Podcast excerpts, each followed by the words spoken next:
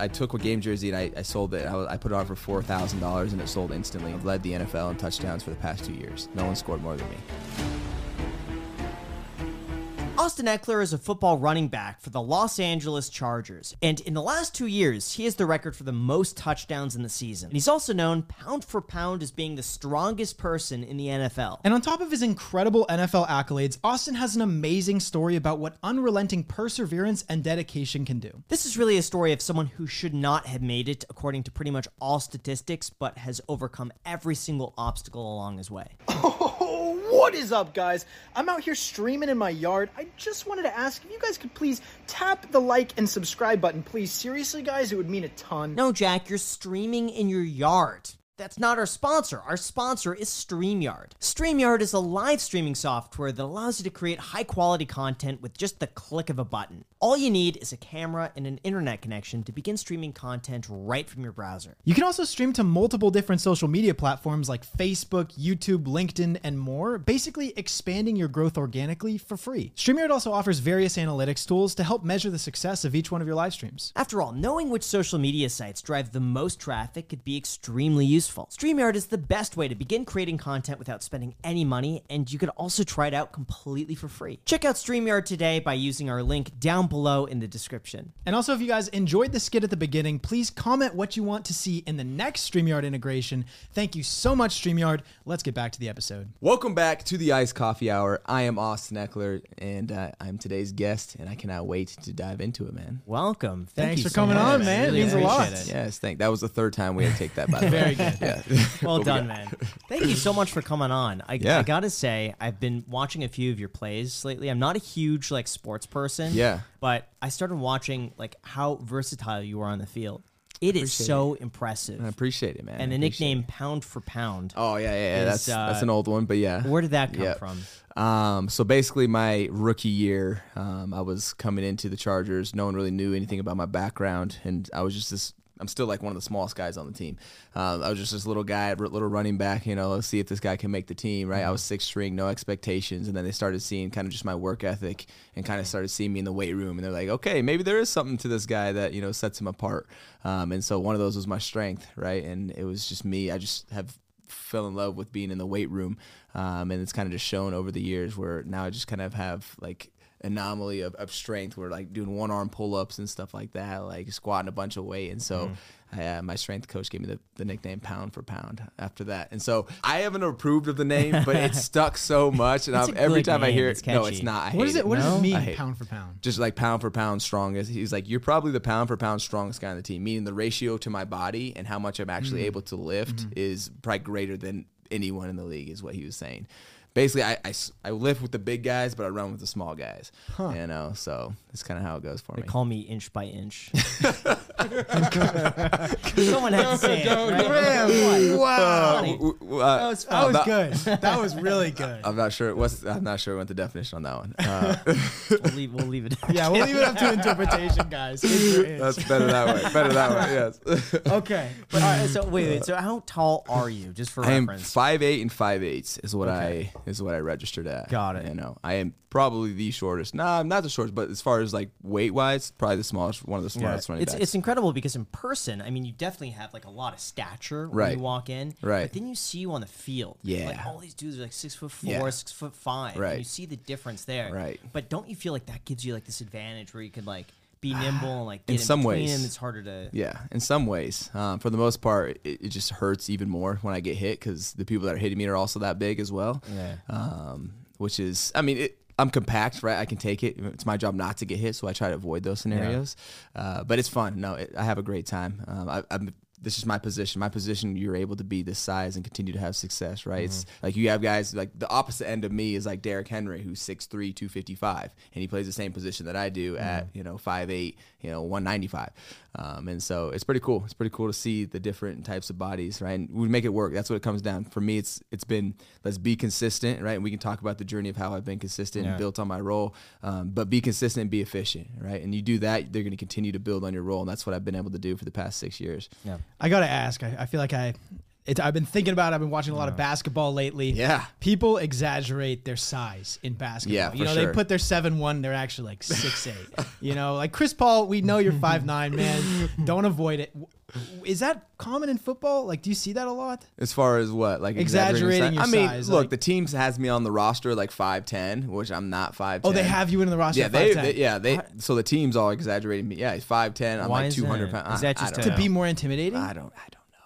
I don't know. You know what? Maybe with the shoes, like if you wear the, the If I the wore platform shoes, yeah. yes, then I would. Be, yeah, yeah. look, I make it work, so it doesn't really Or maybe matter. with the helmet. The helmet and the shoes will the add helmet. A Yeah, bit. I'm probably That's six foot then. interesting. But then everyone else is. You should know. put that there. I should Yeah, play yeah. football. yeah. Interesting. You know, six Graham, the last yeah. time we were around each other, you were about to go fight somebody. Oh, that's right, Michael Reeves. Yeah, yeah. You you were That's stepping into some. right. Yeah, I was you're- terrified of that. yeah. How did how did it go? Uh, good and bad. I'm glad I Good did and it. bad, okay. Did not win. Okay. Way different than expected. Like, Yeah. I was watching all the guys go up before me, Mm-hmm. and I was thinking they're all putting their hands down, and it's like as long as I just remember keep my hands Right, up, I right. Mm-hmm. don't get hit. It's easy.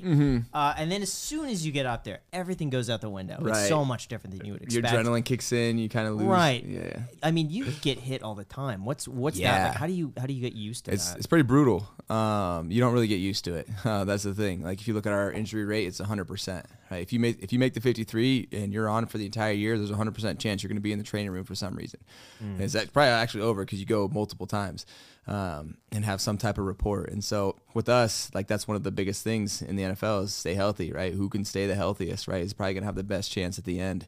Um, just because there's such a big drop off as far as top talent to the to the backups, right? You lose that consistency, and so like for me during the year, like I'm always I feel like playing hurt. It's just are you able to go through it, right? It's, can you put enough? Can you tape it up? Do you need to sit a few days off? Because you sprain your ankle, it's gonna take weeks to heal. But guess what? You got a game in five days, so I mean it don't matter. You got to play. You know, as long as you can move and you can t- continue to go, that's kind of what the what the standard is. And so really you just kind of try to maintenance everything. It's just maintenance, right? Prehab, right? You can try to just get your body to this as compact thing as it can possibly be, so that when you actually get out there, you know you can sustain hit, especially in my position where we get the hit, Right. hit the most. now, what about head injuries? Yeah, so I mean, those have been big, especially this last year because we had some major ones, especially the quarterbacks with the concussions and stuff Yeah. like that. And so, um, you know, the NFLPA um, has been doing a good job making sure that we have the, the correct rules. That it's going to happen, right? But it's it's more so how can we prevent it with rules as far as the game, right? We're trying that, and then also how can we make sure that we are taking the proper steps to not let, people come back too early. And so we have all these protocols that we put in um, through the PA, and they're ever evolving just as we continue to go. Um, and so yeah, because it's we don't know, right? It's it's going to be a long term thing, but we're trying to mitigate as much as we can right now. You know, and that actually hmm. reminds me. Have you guys ever seen that slap like fighting Yeah, yeah, thing? Oh, yeah, yeah.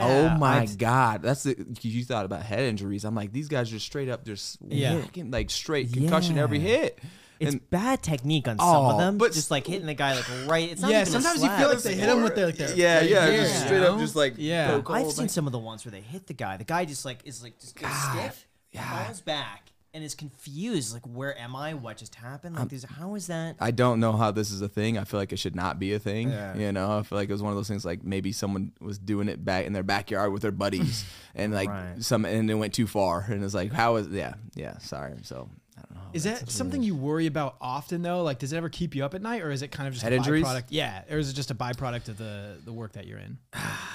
you know it's like a it's like a risk reward thing you know? It's like man you're you're putting yourself through this but the platform of playing you know with the NFL and being in this environment is like is it worth it? Yeah. and so it's hard to tell right now because we're young and we're not older yet but it's like as far as right now the value that I get from this and the trajectory of what has put my life where it was from to where it is now I would say yes um, it's worth it going through and going out there and, and putting yourself in harm's way um, so to speak. And it's it's been something I've done ever since I can remember. I've always played football, right? And I've played other sports, but now football for the past you know like ten years.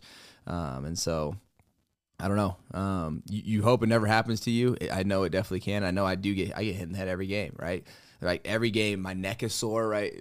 I don't always have a headache, but sometimes I do. But my Every neck, game, your neck is sore. Oh, every game, right? Because well, we have an eight pound helmet that we're having on for three hours, right? And we're getting hit around, right? And so, um, yeah, it's it's brutal. it's brutal. Let's talk about where this work ethic came from that you mentioned Yeah. earlier. You have a really interesting story from when you were a kid to, to how you got to where you are now. Can you Right. walk us through that? Yeah, man. Um, so I'm from Colorado, um, and my mom, she was she was a teacher. Um, she had married my stepbrother or my half brother's um, dad, so he was my stepdad, and this guy was the hardest working guy I've ever met in my life, and I despised him because he made me work and do all the stuff that he didn't want to do around the house, like take care of all of his animals, and then he had this fencing company during the during the um, summer that we'd go help build barbed wire fence.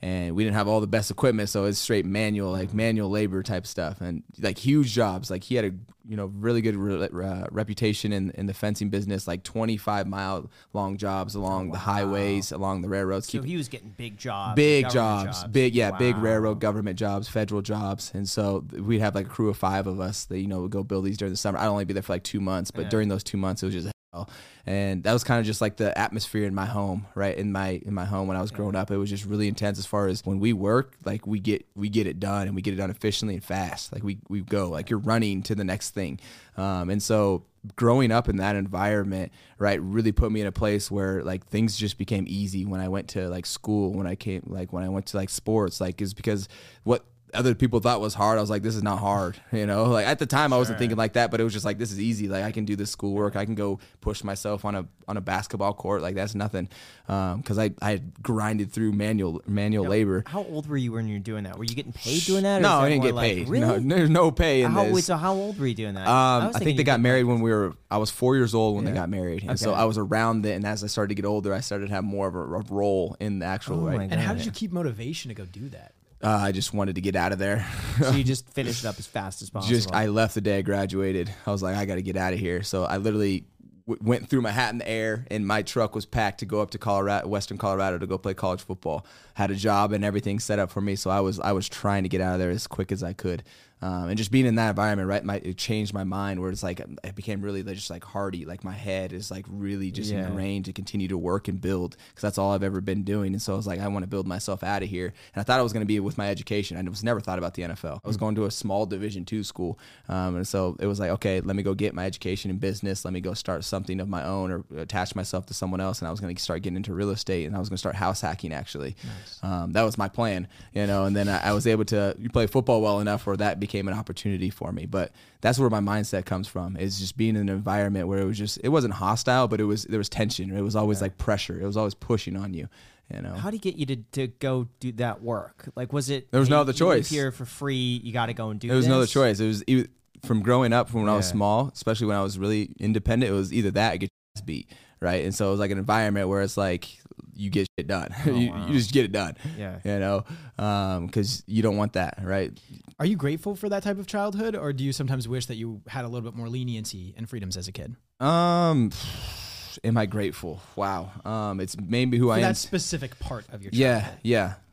I, I would say I have twisted it to get the positive out of it. Like I think it has made me who I am today, which I'm very grateful for. As far as me being able to really stay focused and build myself up. Is there a different way? Probably, Uh, but I think the tough love aspect got me really ready for for really the world, right? And just being not, being able to, like I said, commit myself and understand that not everyone has your best interest in mind. And guess what? Like things aren't always going to work out for you, and there's not always going to be a why. But you might have to do something, but you might not get the reward that you're actually expecting. Like I was just working just to work. I didn't get anything for it. Sure, I had the home, right? The home life that was great, but it wasn't like I was getting paid or any of these benefits or anything like that. So I would say yes, I am appreciative of the tough love, how it was done. Yeah, probably not the best way, but I did love the like the tough love. And why do you think you were able to find a silver lining in that and find the positives in that? What makes you different Yeah. from someone else who's experienced a similar, similar, like maybe like turbulent type of thing growing up, or forced work or something like that, uh, and then turned out negative? Yeah. So I was able to attach that mindset. I didn't know at the time until I started talking about it more. I was really able, what I was able to do was attach that type of mindset and I was put it into something that was right beneficial towards me and had some type of structure right? So that was at the time it was sports and, and school. My mom was a school teacher. She was hard on me in school making sure i did well. So i was taking my mindset of just right undeniable right determination to get something done fast efficient and i put it towards football or, or not football but my sports and my education right? And so that's i was putting that that same energy Right. into those and it's continued to build me up right? And so i had this saying where it's like don't shoot for the stars but build up your floor right? Because if you build up your floor and you fall down you still you're still up here. You still have all these core values your education your network um, right? And your experiences all these different things that you can that don't take money to they just took effort to do. And so i was putting all that effort into this and i started to build myself up. And so now i started to have value to people. That's where i got my college right? My uh, opportunity to go play at college. Um, and so I, that stayed with me. It's basically became who I am, and so I have all these uh, opportunities that are not all the, but I have opportunities that continue to present themselves, and I'll, I'll take it and I'll just immerse myself into it, right, and not just do it, but learn about it, learn the people in it, right, make sure I'm an expert at it, right, really try to encompass and bring on everything that is in that opportunity, and try to take advantage of it and be consistent at that, right, and I do that, and guess what comes from that? Hey, you're good at this. Hey, try this, or here's here's mm-hmm. more, right? And so that's how I've been able to continue to build up to this point now, where you know I use the NFL, which is a huge platform, and then you know the, all of the status and all of the you know the the money, all of the right the experts that you know the people that you can get connected to, has just blossomed, you know, into what it is today. So, how did you get scouted in college? What was that process like? Yeah. When did you start playing football, by the way? I don't know, seven or eight. Like you just whenever I could play flag football Yeah. is when I started. Um, but as far as scouting, so this was interesting for me because my senior year, well, even my junior year, I had a decent junior year, but my senior year, I had 43 touchdowns, which is a ton, and ran for like 2,300 yards. So I, and I averaged like a first down and carry, which so basically I was at a small school. So what do you have to do at a small school to get recognized? Well, you better absolutely dominate. And so I, that's exactly what I did. And um, I think it was just the nature of where I was. It was literally Eaton, Colorado. It's a one stoplight town, right? That one of those towns that you're on the highway driving. You're like, hey, who would live here? you know, that's where Austin Ekeler is from. You know, you know. Yeah. So um, as far as the nature of that, I think kind of limited my exposure and the kind of the credibility of my school and able to put out like Division One athletes. So I had no Division Ones talk to me. Um, actually, I had a Division One talk to my friend who's the long snapper for the Cowboys right now. Um, we graduated together. Um, but they would never talk to me. And so I was like, okay, well, I had a couple Division twos come talk to me, and they would offer me. There was a couple that offered me to come out, and I was like a corner, come in and play as athlete, and kind of see where I fit in because I was. 5'8", 186 pounds at the time, right? Not the fastest guy. Uh, I was really strong, but they what they couldn't measure was was my heart and my intensity that I brought, right? The things that the immeasurables, right? The things that continue to make me successful today. So they're just looking at me on paper and being like, ah, we don't like this guy, right? And so finally, Western Colorado University comes to me and is like, hey, we got they just won two games. They were terrible. We were still terrible when I was there too, but they had won two games. Like, hey, we got a spot. We have we want you to play running back, and I was like, sign me up. I can get my business degree here. I'm gonna play football here. Yeah, so that's how the, my recruiting process went. And then what about during uh, college? Yeah. How often were you playing? What was that schedule like? How did you balance the two between like Yeah, so like schoolwork and like I said, I um I left the day I graduated because I was like, this is gonna be my way out. I'm Yeah. gonna go get on my own, and so um went up, started working out with the team. Immediately realized that I was stronger than a lot of these guys already. Um, that was just part of I was working out. I just fell in love with working out because it was a way for me to get away and kind of get my mind off of things. Um, and so once I got to college, it was pretty evident like, oh, like I'm already stronger than a lot of these guys. have been here three, four years.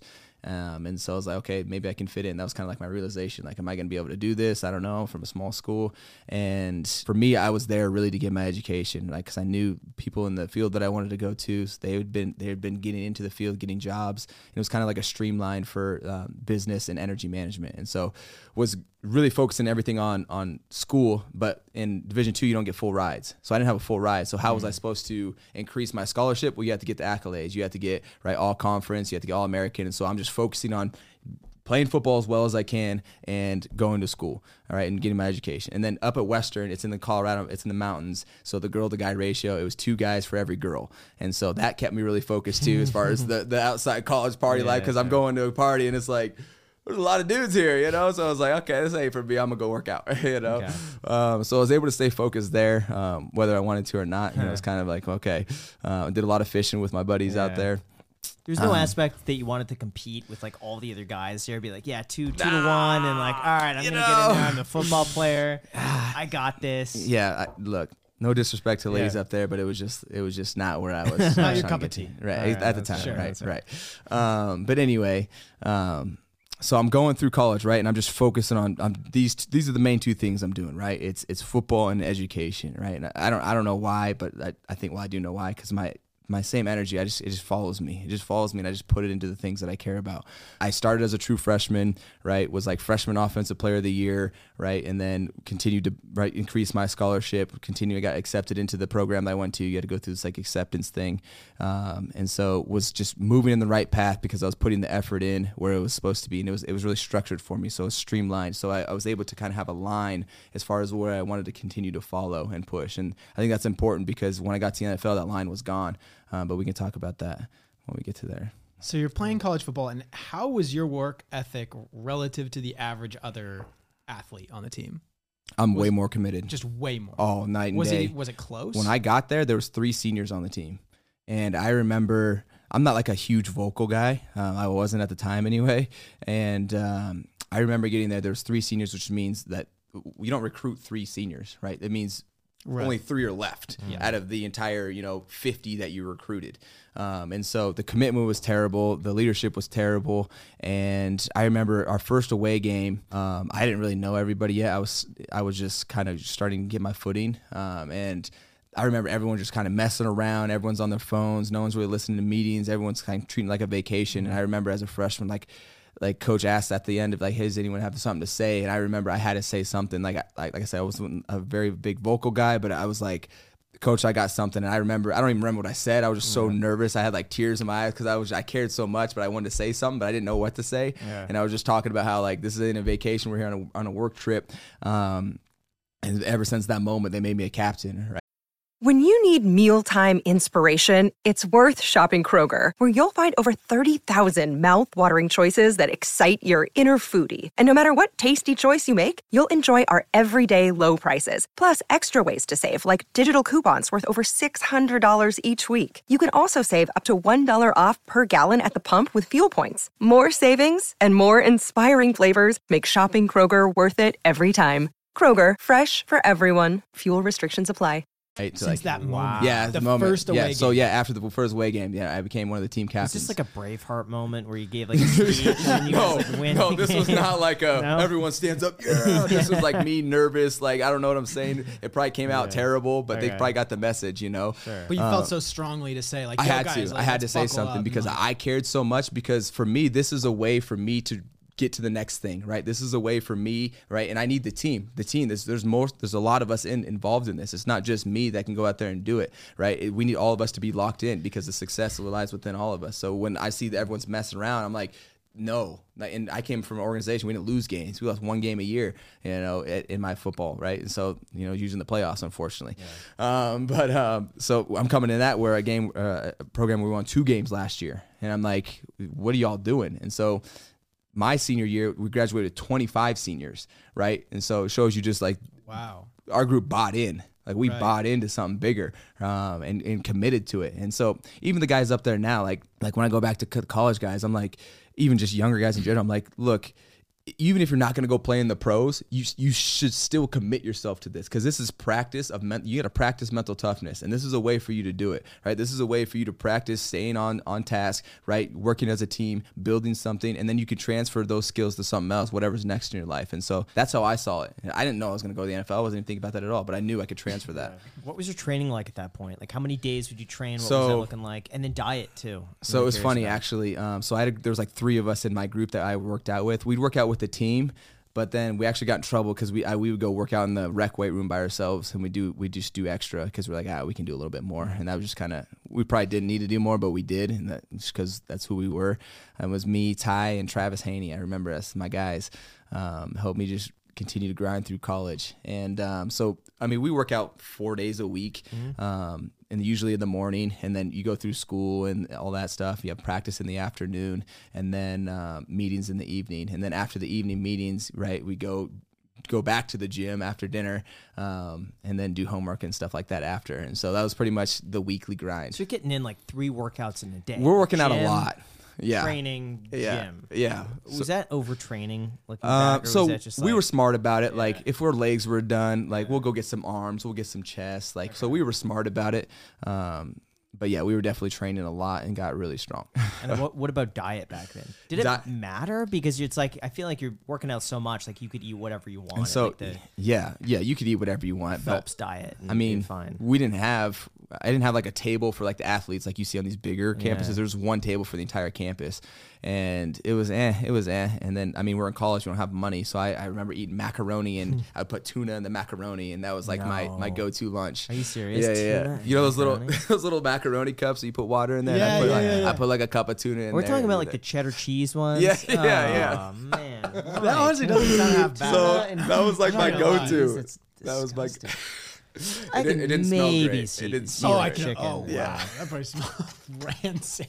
Like mixing mayonnaise in there. with, Oh, jeez. Yeah, so that was the Alright. go-to. I tell Wyatt, all my little brother, he plays Yeah. in Wyoming right now. I was like, "Hey, man, your boy, your big brother is eating macaroni and tuna. Look where he's, look what I'm doing, you know." Um, but yeah, I mean, in college you just make it yeah. work. Were you bigger back then, like size wise? No, no, no, I'm, I'm definitely bigger now. Um, I would imagine like you would get just like huge, just eating like macaroni, tuna. it was like an like- everyday thing. That was the go-to lunch though, and it was like they're small. It was like a one little Okay, packet is, alright, is sure. tiny compared to how many calories you're Yeah. burning. And Okay. you, I mean, your workouts. You have a running workout, right? You have weights, and then you have practice. You know, and then if you do the extra stuff at us, you know, like you're you're burning a lot of calories. You know, so Wow. Yeah. And then how did that transition from that to being in the NFL? Yeah. Um, and then shoot, you know, it's it's kind of just kind of continued to go down the progression, like, Yeah. right, ha- become a captain, start having success, you know, early on, do well all four all four years, and it kind of goes back to the same thing I said about my my high school, where it's like you're in a small school, so what do you got to do? We got to dominate, and I, I dominated every single year, um, had all the accolades, all of that, and so I had scouts for the first time come up to watch my practice my senior year, and these are like aliens. I'm like, who? Like we've never seen scouts on our campus, right? Like I'm the only guy from our school that's made it to the NFL ever. So like, Yeah.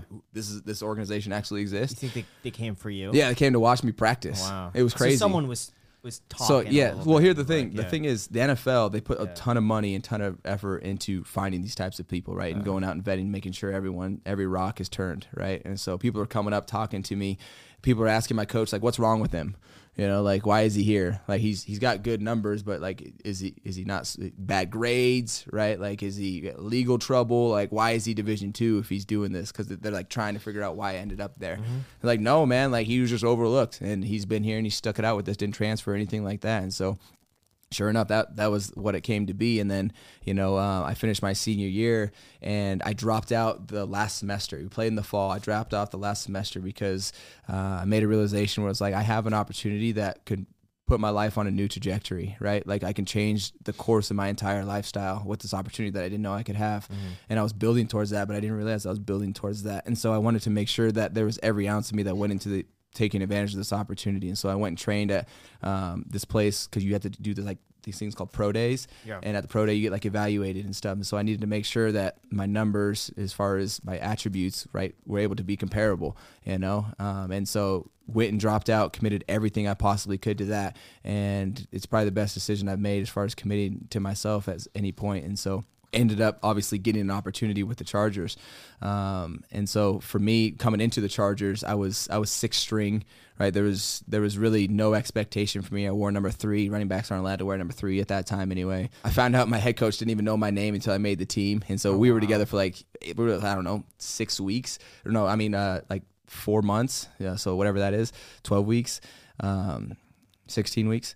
And so, yeah, that was just, there was no expectation for me, right? There was zero. But it, it comes back to what I said before the things you can't measure, right? It, it was, I had so much heart. I had so much effort and passion that I put into it. And I remember one time, like, I was trying so hard. Like, I was, I was going, I called it full try hard. Um, all the time. And so like when it came to the studies, like I was putting in so much extra work. I was the only rookie running back that they had at the time. So I didn't really have anyone to bounce anything off of. And it was just so overwhelming. I remember because I was six string. I never moved up the depth chart one time. I was always six string. And so it wasn't like I was doing terrible, uh, but I wasn't doing amazing. I was kind of just being consistent, right? Yeah. And I, ro- I remember I literally went into my coach. I started break. I just broke down because I was so stressed. Because I'm like, bro, I'm trying so hard. I'm doing everything right. I'm putting in the work. I'm right. I'm doing what I'm supposed to, but I'm not seeing any like like affirmation, like, hey, you're doing good, anything like that. I don't know. I don't know. So I'm just I'm losing my mind, right? Going through training camp because I'm like I'm doing I'm doing well, but I don't know. And so you know I just continued to go through that, and then we have four preseason games, and after the last preseason game, uh, I did pretty well, and I had stayed consistent, made a few plays. I had been doing that throughout the entire. I had a reporter come up and ask me like, "Hey, Austin, how do you felt like you did?" And I was like, "I don't know how I did, but there is nothing else you could have got from me. Like that was everything. That was everything in the table. Like there's nothing else I could have done. So if if it works out, then great. If not, then you know I can go find something else to do." Um, and then sure enough, um, you know we have cuts, and if you get a call by like 1:30, you're probably getting cut. I never got a call, and then I had my player director guy be like, "Hey man, we got to get you a spot to f- find a find an apartment, right?" Um, and so that was kind of my journey to make the team. So why why did you stick with the college and not transfer out earlier? Like what made you go that almost four years? I wasn't trying to get to the NFL. It wasn't like, oh, I need to get to a different school to get to the NFL. I was getting my degree. I actually had an internship. Um, and got offered a job uh, with Noble Energy, an oil and gas uh, company. So that's why I was going. So I was there Got for my education. Fall. Yeah. And then what was that like your first day at the NFL? Like how was that different from college? Yeah. Um, so in the NFL, really, there's no one to hold your hand. Um, and it's just throughout the entire year, not just in season, but really in season in in the um, in the college world. Like we have meetings at this time, we have workouts, we have meetings. Pretty, you're pretty much scheduled all day, right? In the NFL, it's not like that. Like people have families, people go back home. It's like it's almost like a nine to five during the week for us, right? And then you have you whatever you do after. We don't have any school anymore, right? So it's like what do I do now? You know, so it was a lot of video games and a lot of studying, right? And just kind of just keeping myself, I guess, trying to pick myself up. And so really from the day to day, after setting up your time and getting everything scheduled, there's nothing that's really different during season, uh, besides you get paid, right? You don't get paid in college, right? So um, that was uh, the biggest difference. And I remember I left my truck at home for my little brother to have, and I would Uber, I would Uber to the facility for like the first, like I don't know, four weeks until I got my first paycheck, and then I finally went and bought a car. Um, and so that was kind of just the situation we were in. So just out of curiosity, because I don't really understand the whole the whole timeline once you go from college to NFL. So Yeah. you had a, a one semester left, Yeah. but you recognized the fact that there was a chance you could go to the NFL. Correct. So you signed up for this basically four week period that. So, yeah, you let- have to let me I'm- take I'm you through. Apply apply for right. Uh, no, no. Anyone can try out, you know, Mm-hmm. but if you get the recognition, is a different story. So let me, I'll do a fast story. Um, so after college, um, you go through what's this evaluation period where you have like the pro day and the combine, and basically you just get all your attributes so you can get be compared to all the other players. And so before you get to those, you do a bunch of training just to make sure you're good with the technique and stuff like that. So there's probably I don't know eight weeks of that type of training. Um, because I think the I think the combine's in March, I believe. I think it just happened. Um, and so you train for the combine, and then after the combine is right the draft, and all these pro, before the draft is pro days. So you do one, you do the, pretty much the same thing at the combine, but you do it at your school now. And so now you'll do more drills and stuff like that, and then is the actual draft where you actually get selected to a team. And then between the draft and the actual getting to the team, there's like another month and a half. And so there's a there's mm-hmm. big off season, right? Like during this time now as a vet, like I'm just training and building my businesses, right? And so that's what I do now. But during that, it was just train, train, train, train, train to make sure that I Try to make the next level, make the next Right, level, make the next exactly. Because I, you know, there you don't know any better, so you think you need to train as much as you do. You you really do just to make sure you get your reputation. When you get that, and then you start to get your routine as far as how you actually want to be a pro. Interesting. How much was the first check? The first check, I think my minimum minimum's almost doubled since I've been in the league, which is crazy. Yeah. I think my minimum was like 430,000 and we would get two game checks in one check. And so, and I live in California. So yeah, so right. there's a big chunk out of that. So I don't remember. I think checks were like 19,000 um, and you would get, I forgot however many of those. Um, and so two of those, you know, combined or whatever it was, right? It'd be like 40,000, right. 40,000 like every every two weeks. Wow. Yeah. Yeah. Or every yeah every four weeks actually actually whatever every it is. four weeks. Every okay. four weeks yeah. So whatever whatever it was like a seventeen uh seventeen week uh pay schedule. Yeah. All right or no uh eight eight week pay schedule because it was seven, 16 games and then you get paid every two games right? So you just get two game checks every mm. friday right? Yeah. Every other friday. And it's just direct deposit? Just direct deposit. Yep. Just big checks right? Mm. Boom. I'm like whoa i didn't know that was real money. Like what the heck? Um, and even for me then right making 430000 was insane right? Yeah. where I just came from college i'm not making any money. Now people in college are making 400 like because of nil stuff. Um, but yeah for me at that time it was just like okay like now i have a real opportunity to actually get myself financially set up as well you know? So you're making the minimum because you kind of just got your foot in the door Make the minimum, through yeah. all of the the training and everything. Yeah, yeah, You just made it, and then. Uh, and then walk us through what happens next. You get that Wow. twenty thousand dollar check. You buy a car. Yeah, Yeah, finally buy a do you- car. what do you spend it on? So the first thing Where was a car. go? I was Alright. renting, which my rent was like twenty three hundred, which I just came from college where my rent was four hundred dollars a month, and now I'm like, this is disgusting, right? For my one bedroom, Right. right? You know, rent's crazy. Um, really, I mean, twenty three hundred isn't, isn't bad nowadays. Now I'm looking out there, it's crazy. What's what's going on in that market? Um, I barely think so too. Um, and so, right, start to get some checks coming in. Really, I'm just saving up. Like that's what I was advised. Like we have like these little seminars. They're like, hey, just save your money. Don't spend it on anything until you figure out kind of like what a plan is after. So I really didn't buy anything major. The first thing I ever bought was actually after my second year. I bought my first duplex. Um, and that's kind of what I think sparked off because I knew I wanted to get back in real estate. So this is a way for me too.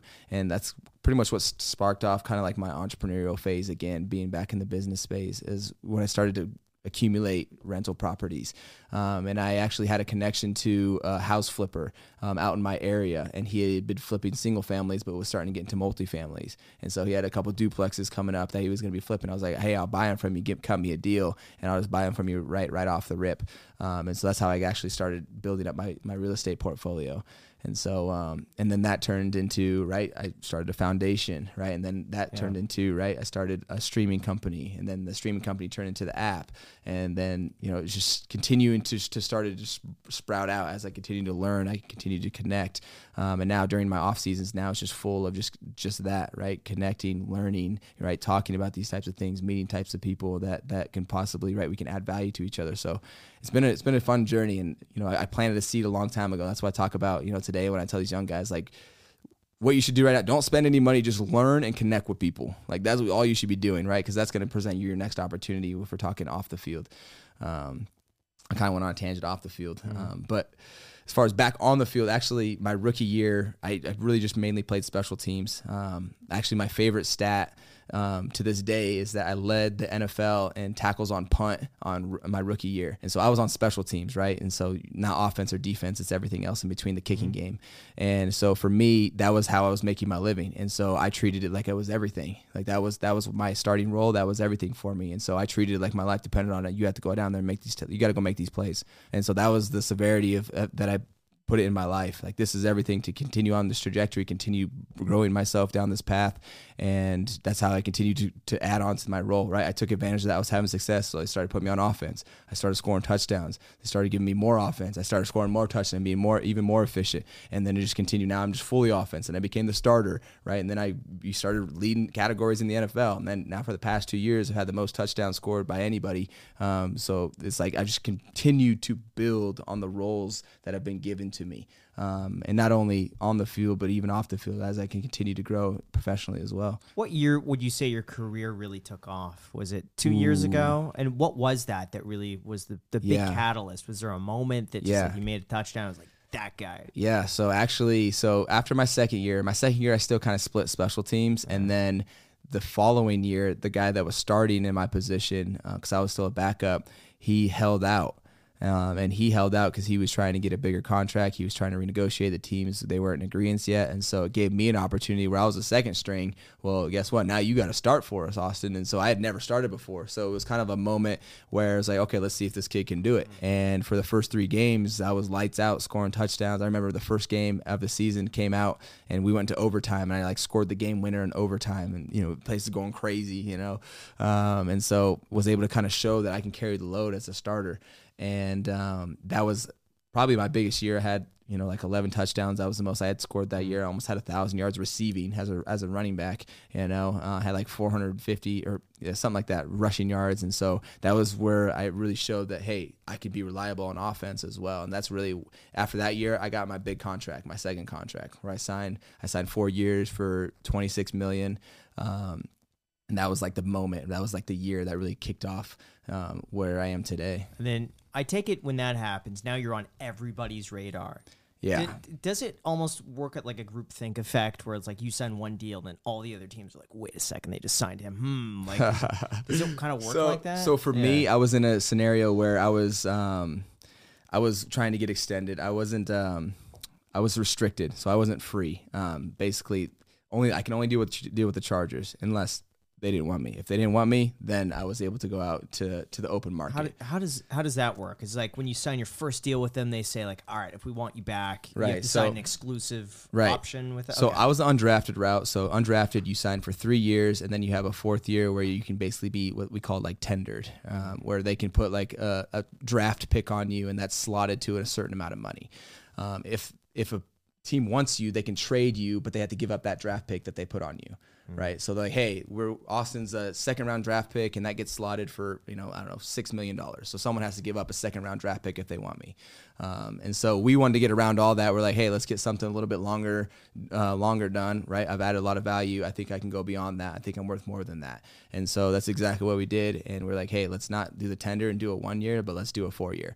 Um, and so that's I'm in the fourth year of my four year deal right now. Got it. And of the 26, is it like, you know, 26 is the total, but then like agents take their cut, Oh, and it's- it's lawyers, and like It's this gross. and that, and then so much- California. California takes Yeah, half. yeah, yeah. How much whittles down from that amount? And, Yeah, like where so- and where does it go? And like what? How many people are on your team? Yeah, so for you it- it's changed over time. It's a ton now.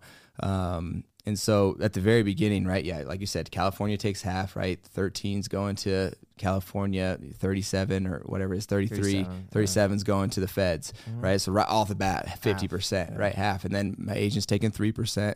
Um, some goes to the union for dues and things like that. Um, and then so yeah, you're left with I don't know 45% at the end of it. At that time where I didn't have any like people helping me work or things like that. And so then that's really where my entrepreneurial side started to kick up and I started to right do the foundation. I started to do um, like my streaming company. So I needed to start hiring people to help me. And so my my manager right now, Madison, um, she became like the first my like right hand man, right? And so it's like she's she helps me manage everything. And um right? That became an expense. So it's even it just gets chipped down, chipped down, chipped down. But I mean, the reason to hire someone is because they're helping me make more somewhere else, right? So endorsements also started to pick up. Um, and so I think two years ago was like the first year I ever passed seven figures, or yeah, seven figures in endorsement money. And so yeah. that started to really pick up, right? And so your name starts to get bigger in these different communities as you have more success, right? So you need more infrastructure to help you manage it all, right? And so now I have, right, I have a I have a marketing team that helps me continue to get endorsements and keeps me in that. I have um, a PR team that helps me to get interviews and get on podcasts and push different stories that I want to do. Uh, obviously, the agency as well. Right, we have we have Nick, uh, Madison, and right. So you start to really build out now the team for the app, the team for the foundation, and so my team for I have a real estate fund as well. And so all these things start to right start building up. You have to build teams around these as they continue to grow. Um, and so they've been pretty self sufficient to this point now because I've been growing them for about three years. Yeah. And um, but yeah, it's it's been a ton. So you can kind of see me really putting myself in a position to when I'm done playing, like I have all these avenues where I can still have some type of right, some type of traction in as far as gaining income and things like that. Uh, now, is that common for people to No. do? Like, what about for your teammates? No, like, not common just at like, all. You know what? The one thing I've been hearing a lot of stories about this of the uh, initiations, all going out to dinner, and like Oh, someone picks rookie up the like, yeah, the Yeah, yeah, sixty thousand dollar yeah, yeah, meal. yeah, yeah. That's I've a watched a thing. lot of GQ Sports, and they all talk about like the sixty thousand dollar meal. It's a Is real that- thing. That's real. It's a real thing, but usually only for like the first or second rounders, right? This Okay. guy's getting a seven million dollar signing bonus, Yeah. so you kind of like pay your dues, and especially if you're an O lineman, it's the worst because you have twelve guys in your room, right, that are all huge human beings, right? So if you go out to dinner, drinks, several drinks, lots of plates of food, every appetizer times three probably, and uh, yeah, you're getting stuck with a twenty, thirty thousand dollar bill for sure. Did that happen to you, or have you? Oh, I was undrafted, Yeah, so my okay. signing bonus was five thousand dollars. like I was like, "Woo, I got some money," you know. like that was my signing bonus. So my my like rookie right duties were I had to snack the room. Right, I had to make sure the room was full of snacks all year. Okay. and so it was something more manageable within my price range at the time. yeah, But you Yeah, never partook in the other side. Of. No, I never like, had to. like ordering. no, stuff. no, no, no, no, no. Yeah, like, I'm running up the bill for one of my other I guys. just feel so bad about doing that. So- I don't think I could do that. Yeah, so that's what we do now. Like with our current rookies, like we don't no, I'm not not run up the bill on them, but we make them like they'll pay they'll get us dinners on Thursdays and they'll make sure um, all of our snacks are still there. So yeah. It's probably it's probably a thousand, fifteen hundred bucks at the end of the year that you spent, but it's manageable. You But know? now, what about for your other teammates? Are they? Is it typical that they spend just a ton of money in general, or, or are people smartening up a little bit now? And it's trying to Um, save yeah, or- for the most part, most of our guys like the bankrupt and like oh all these pros going like that's I feel like that was so like like old school like back in the day. Um, now I mean it would wouldn't be that hard, but it would be really hard to spend our minimum now. I think the minimum was like seven eight hundred thousand dollars, and so if you had a real problem, you could get it done. Um, but for the most part, most of our guys, I think there's like three percent. I saw a number um, of our guys are actually going broke now. Um, so it's yeah, it's dramatically different, and I think that's just access to more stories, more information. We have more resources to make sure we're protecting our guys, and so also now something that we've done is instead of getting paid eight times that year, huge fat checks, now we get paid um, 34 times. So we, we, we cut it so you get half a game check, right? So you get half a game check throughout the year, right? So you play a game, right? Over the next two weeks, you'll get that full check in the next. So it pushes mm. it out. So now your checks are significantly smaller, right? So it kind of helps you kind of budget throughout the rest of the, the off season as well. Because during the off season, you don't get paid. Got it. You know? How do you approach your spending at this point? Is is there any temptation when you see such a large amount where you're like, oh man, I, I could afford this if I wanted to? So I bought a Corvette. That was like my my big Which- ticket. what year? The C8, the 2020. Oh, Yeah, the nice. 2020. Okay. After the new- Convertible or the coupe? the convertible. I wanted Okay, to push the button. I nice. didn't want to have to get up and you know. I I love the Zeo six. of the those. Zeos, yeah, so, nice. I I, yeah. I thought about trading mine in, but I didn't end up pulling the trigger. I'm just gonna keep. I'm gonna keep the original 2020. All right. Um, and so that would be like I guess my big purchase. I, I have two houses, so that's actually uh, some significant uh, um, money as well. But I, I keep a roommate in California to mitigate some of that cost, and then I also rent out my house to the Raiders players here in Vegas. So kind of just pay for one and a half houses, you know, throughout the year. Um, How do you rent out a house here to other players? How does that work out? I just get in call in contact with their player director. Um, I had a friend that played with Trent that pl- I grew up with, who was his long snapper for the Cowboys. He was on the Raiders, and so I kind of got in with them.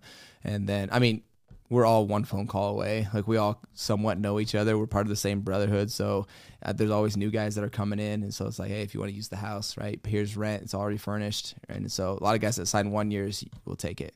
Interesting. Jack's thinking about doing that. Yeah, you, you need play, you need That's. I've never heard of that. but That's, Yeah, that's yeah. cool. All 'Cause right. I was like, how do I justify having these two houses? Well, first of all, w- I can't get away from taxes with football money, but I could get away with it for my for my endorsements because my endorsements were just paid to wherever I lived, and my my um, residency was in California, and so I was like, well, just moving to right.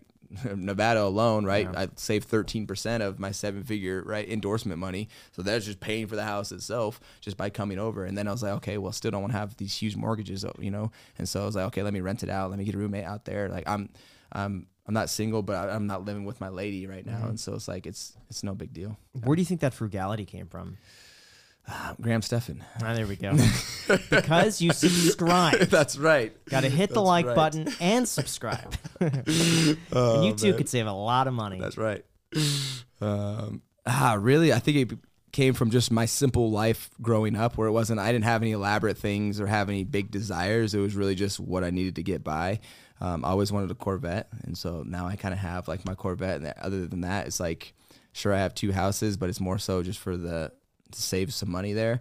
Um, and then everything else is really just invested, right? Invested in, in just different businesses that I try. I have a really creative mind, and so it's like a blessing and a curse where you try things, and you know it's a curse because you're trying all these things, and some of them don't work out, Yeah. um, or some of them evolve and things like that. And so, yeah, that's where a lot of my money goes. Yeah. Like what didn't work out? Like what were some of those businesses? It wasn't necessarily didn't work out, but things were, you know, I get, especially like during COVID, um, there was this time where, right, there was there was a lull, everyone was home, content was booming, um, and I invested in a company which I don't want to say the name right now, but um, basically they were like a a streaming company for athletes, right? And it was like I just kind of impulse put it in three hundred seventy five thousand. I was like, boom, here, like I love this. It's a great idea. Let's do it.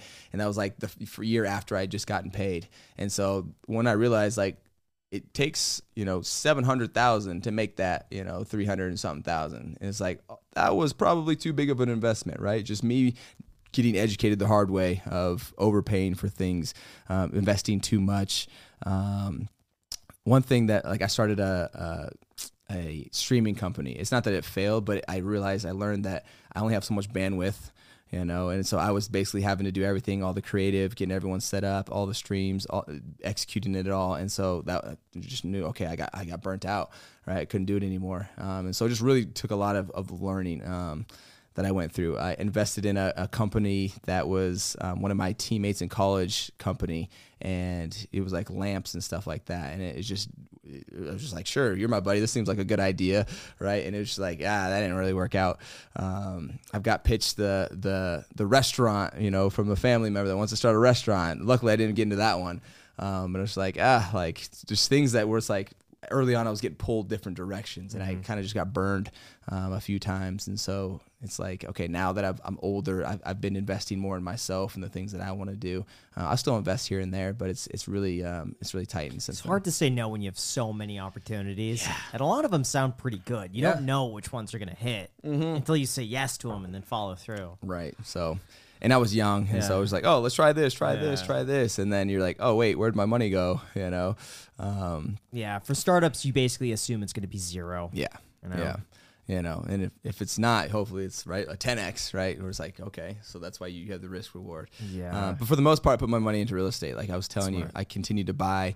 Uh, ended up buying 30 from from that. Well, not from that guy, but in that area.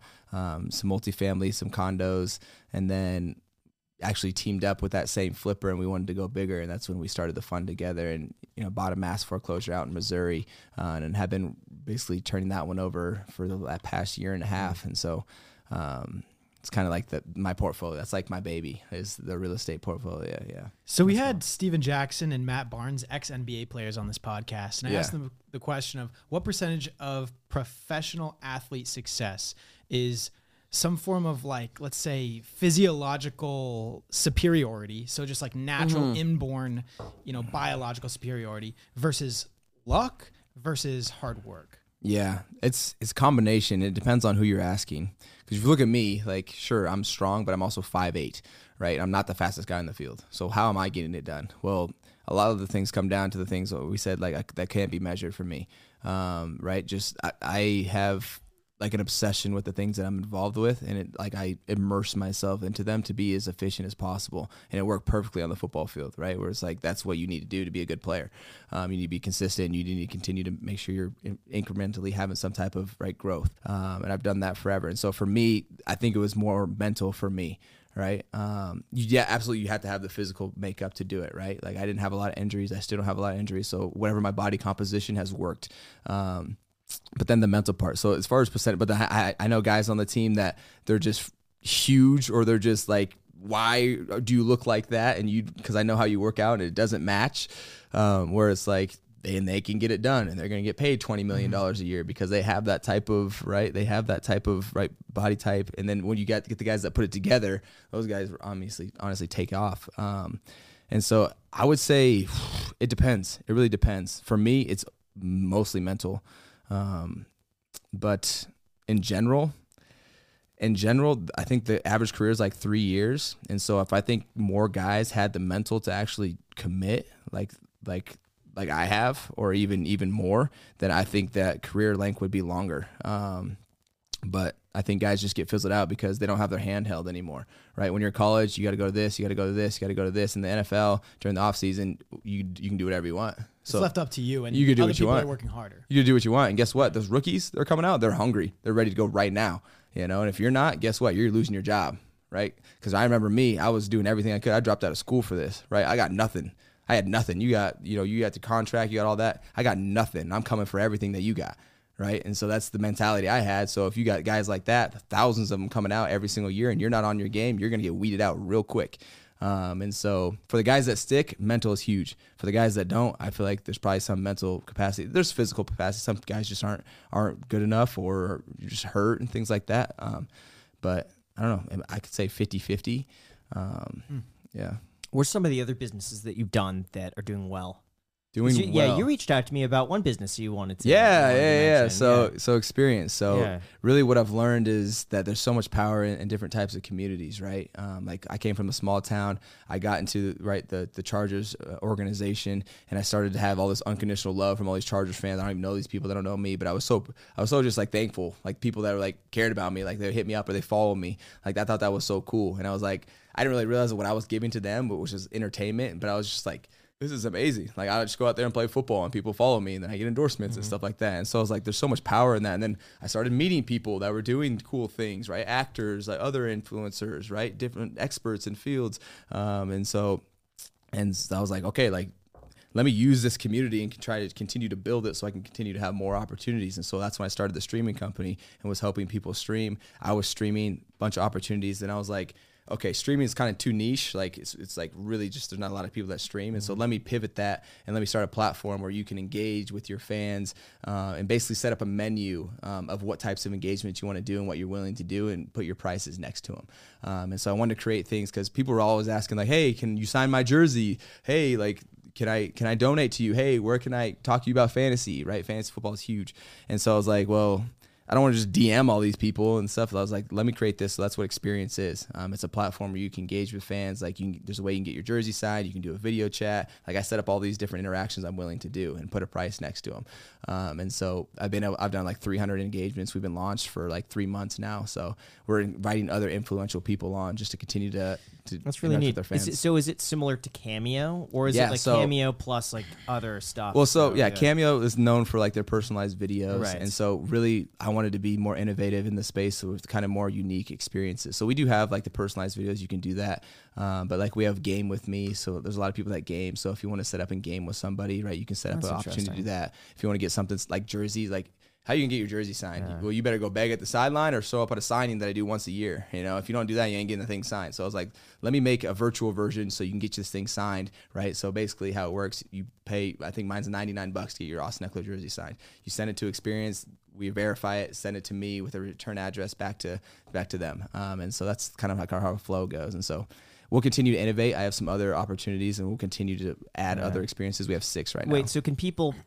Can I, if I go on there and say like, hey, if you want to grab dinner with me, X amount? no like, in person. No. Why? It's liability, liability. think so? Because I don't, I can't, I don't know everybody, right? If if I know someone's competent enough to like do it in person, that would make sense. But I there's guess so. Right, you're facilitating a meeting of two Right. people and something crazy. Like if Some- it's a super fan and some yeah, like, yeah. So uh, and It's about to yeah. say, man, like Yeah. the, the the spend a day like hanging out would be huge, but huge. Like, Yeah. tr- come train with me for an yeah, hour. or like, hey, oh. come speak to our our fans or our students or something Yeah. like that. I get that, but I didn't want to deal with the liability of it in Fair person. enough. Not with it. Yeah, yeah, yeah. I got a question. So if you're a YouTuber, let's say you're a Yes. there's this guy Paddy Galloway. He's like a YouTube consultant. He's he knows about the algorithm. If he wants to go on there and critique someone's YouTube video editing, Yes. or something like that, just very custom services that he can provide to his fans. Can he do literally anything? So yeah, so with that, I would either say do a social media offering. We have a social media category, and then you mm-hmm. could put YouTube on there, and you could say like video review. Thumbnail advice. you can do thumbnail advice, right? You can put basically, I mean, we could pull it up, but we can create categories within our different offerings, like social media. So you can create categories within that. Um, within you know personalized video, like I have workout advice, I have work, uh, workout tips, things like that. So you can customize things that are relevant to you and your audience. Yeah, That's interesting. yeah. So, so what was your involvement in that? I built it. you I, built it I, well, I was the creative. I was Oh, the wow. creative for all of it, and then I hired a dev team um, to build it all for me. So we've been developing it for the past two years. Um, What was the cost to make that, and then what's the back end look like? Yeah, in terms of like yeah, so apps are expensive. this is this is where this is where we learned the hard way again. Yeah. Um, overspending, right? Coming into a new field, don't have the expertise. Sometimes you touch during the the time where stove. you have a worker shortage for engineers. Yes. like, oh man. Yes. tou- Double yes. right so now. touching Yeah. the stove, you're getting burned. Um, and so really, um, I think shoot probably like eight hundred thousand. Um, Whoa. Big, big, big, oh, big. How did it get to 800k bit- two two years of development. Two years of development. for an app? How? an app. How? For an app. How many people were working on that? Four. Wow. Four. Yeah. So it's a big. It's a huge project. yeah. It's a huge project. We have. But you do get an R and D credit, I believe, for taxes. There's a whole And that- bunch of stuff you could you could use on that too.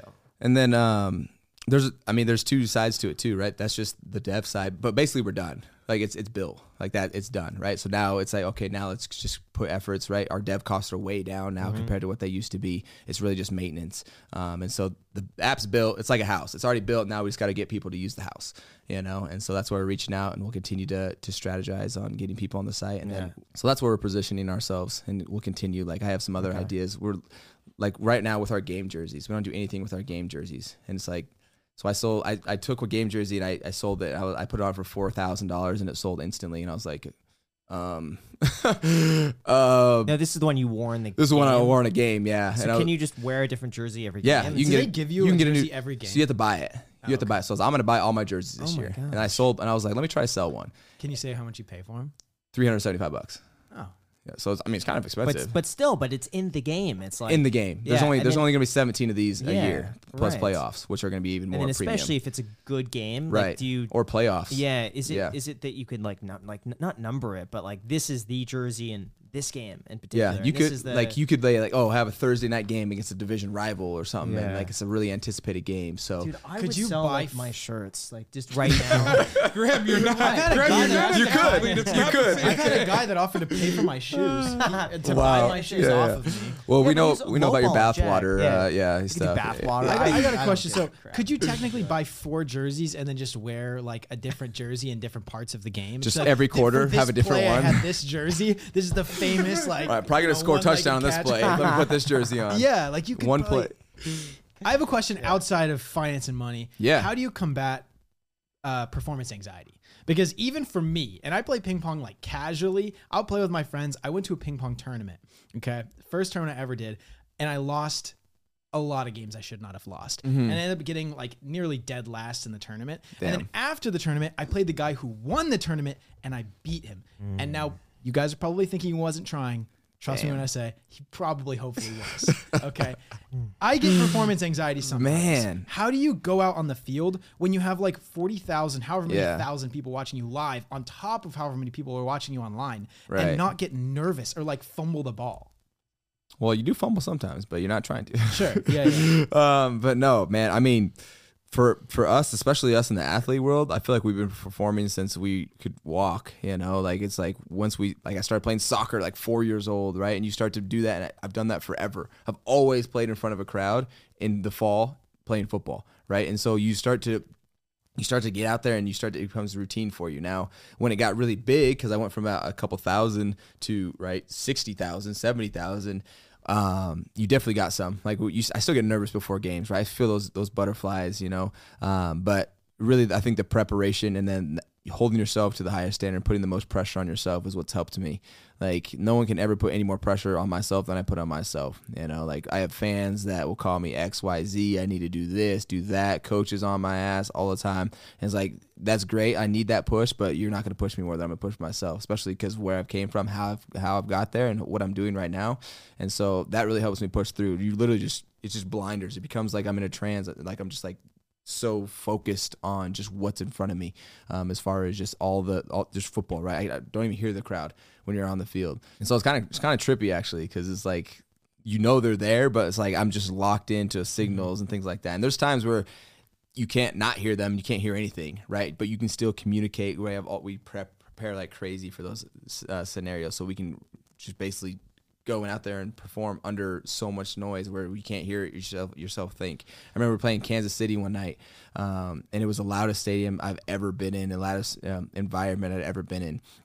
And it was Philip Rivers. We were a few years ago, but everything was just signals. Everything was just signals. Get it done. And so talking, and boom, he's back there clapping, trying to get the snap, you know. And uh, it's pretty epic, though, man. Like moments like that are like, man, like when you look back, you're like, man, that game, like things like that, you'll never forget. I'm oh, I'm really curious now when you're in the middle of a game, coming up with the different strategies. How much of that evolves like on the field? Yeah. Because I, I bet you go into it thinking, all right, we're gonna do this and this Right. and this, but then that got- that could change in like a second. Oh, how do yeah. you know how to adapt? You change and, like, one what- play, What you you're know? really what what- everyone's thinking. what's working that's what that's what's gonna that's what's gonna you know guide your game plan. Yeah. Um, because you have different matchups on the field, right? They have strengths to their defense. We have strengths to our offense, right? And so, can we exploit those? And maybe it changes. Maybe okay, this player is playing right really good this game. We didn't expect that, or vice versa. Um, and so, really, it comes down to okay, what's working for us? And guess what? We're gonna it's gonna be some trial and error. You come out, you have usually your first ten plays are scripted. Like we know what we're gonna run on the first ten plays, right? No matter what we're running these plays just to see what they're in, how they're reacting, how they're adjusting, and then from then on, let's play ball, let's adjust and go on the fly. But how do you know what the other person's going to be doing? Do you just have you just played with each other long So- enough that you could kind of anticipate, like, hey, if I run over here, this guy is. Yeah, gonna- yeah, yeah, Okay. for sure, for sure. Like just hours, countless hours of film study and then practice, right? And it's like, hey, if they're in this coverage, we're doing this. If they switch to this coverage, we're doing this. And so it's all it's all an art, right? Defenses are mm-hmm. trying to disguise. You know, are they in, are they playing it this way? Are they playing it that way? And for the most part. There's no new defenses getting created. Like the ones that work are the ones that are already implemented. And so you pretty much know the lingo and know what the structure of different defenses look like. And so then you try to basically adjust with different route concepts in between those and give yourself options where it's like, if it's cover two, we're working over here, right? If it's man, we're working over here, right? So you give options. That's why the quarterback mm. position is getting paid $50 million a year now because you have to you have to see all this and adjust on the fly, right? What's the craziest fan experience you've had? Hmm.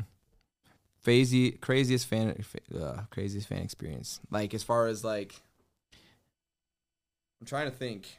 There's nothing that really stands out. Someone ever try to like rip your shirt off your back or something like that? Or Oh, I mean, so people are just like they like getting they're like almost in shock like when they see me sometimes because a lot of people it's mainly fantasy football fans right that have had me on the fantasy. I scored all those points for them. They won the championship. Like I think it was like some number. It was like was like twelve percent or maybe it was like something. It was I had the highest number if you had me on the team. I was the highest percentage of fantasy championships. Or if you had me on your team. you won. My brother has a, a team with Yeah, like, all yeah, his yeah. friends. You won all of their. Yeah, yeah, yeah. And so things. if you had me on your team, you had a very good chance to win your championship. And mm-hmm. so when people see me, because now they finally see me in person, like they like become like overexcited. And so a lot of times it's like they like want to like touch me. And they're like, hey man, like try to put my arm around me or they're like getting really close to me and they're like, like hey oh oh like ah you won me all my fa- this money and my fantasy championship because like they're passionate about this stuff right? So they're just like overjoyous all of a sudden because they weren't expecting it.